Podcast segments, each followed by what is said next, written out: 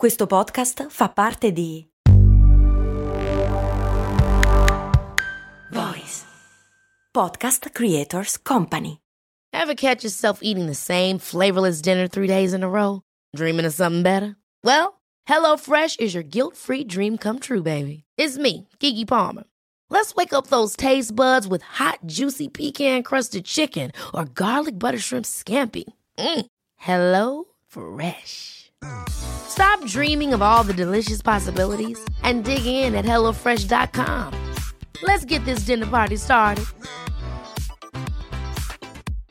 Uh, Madonna che fastidio quando ti viene a starnutire e non riesci a starnutire ma poi guardi la luce e finalmente starnutisci. Cose molto, cose molto, cose molto umane. Com'è quella roba che quando guardi la luce alla fine starnutisci? Se prima ti viene da starnutire però, e non proprio a tutti. Allora, bisogna fare un passo indietro e spiegare che cos'è uno starnuto. Ed è abbastanza semplice, nel senso che lo starnuto è una serie di movimenti involontari che portano ad espellere l'aria a gran velocità dal naso, se tutto va bene. Come funziona? Che a un certo punto arriva un segnale al cervello, si comprime la cassa toracica, la lingua si schiaccia sul palato per evitare di sputare tutto quello che dovete sputare. A un certo punto viene liberata l'aria compressa che c'è nei polmoni e va, vi liberate. Che figata! È un po' come darsi una grattata da, al naso, ma da dentro, fondamentalmente. E serve ovviamente per liberare le vie respiratorie e dal moccio oppure anche da polvere o da altre robe esterne che possono entrare nel naso. Insomma, è un sistema automatico di pulizia piuttosto figo. E non solo in realtà. È stato scoperto recentemente, in, facendo una serie di esperimenti in laboratorio, che in realtà funziona un po' come una sorta di riavvio. Nel senso che, allora, nel naso, ma nelle nostre vie respiratorie, le abbiamo già incontrate quando parlavamo di moccio, ci sono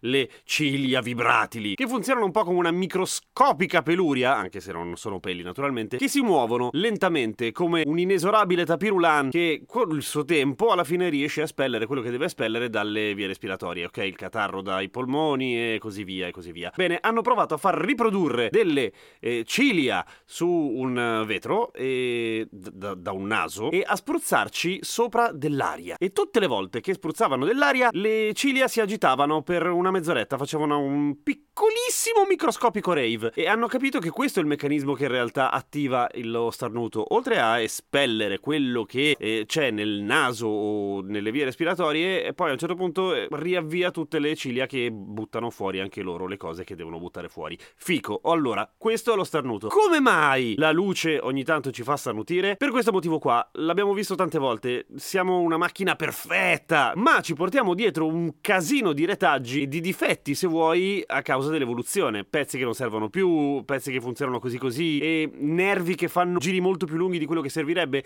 E la testa, avendo per dire gli occhi, la bocca, le orecchie e tutte quelle cose utili lì, è strapiena di nervi, che ogni tanto è un po' come se facessero cortocircuito in un certo senso. Quindi cosa succede? Che eh, una forte luce induce un movimento molto rapido dell'iride, cioè si stringono rapidamente le pupille e questa cosa fa cortocircuitare il sistema parasimpatico che fa starnutire. Non c'è nessuna logica dietro, è proprio un problema di cablaggio. Per esempio, io starnutisco se mi tiro i capelli sopra la fronte. Ma tutto sommato c'è gente a cui va molto peggio. C'è gente che starnutisce tutte le volte che raggiunge l'orgasmo, che può dare adito a tutta una serie di situazioni più o meno scomode o imbarazzanti. Per cui, ehi, hey, meno male, è solo la luce. A domani con cose molto umane!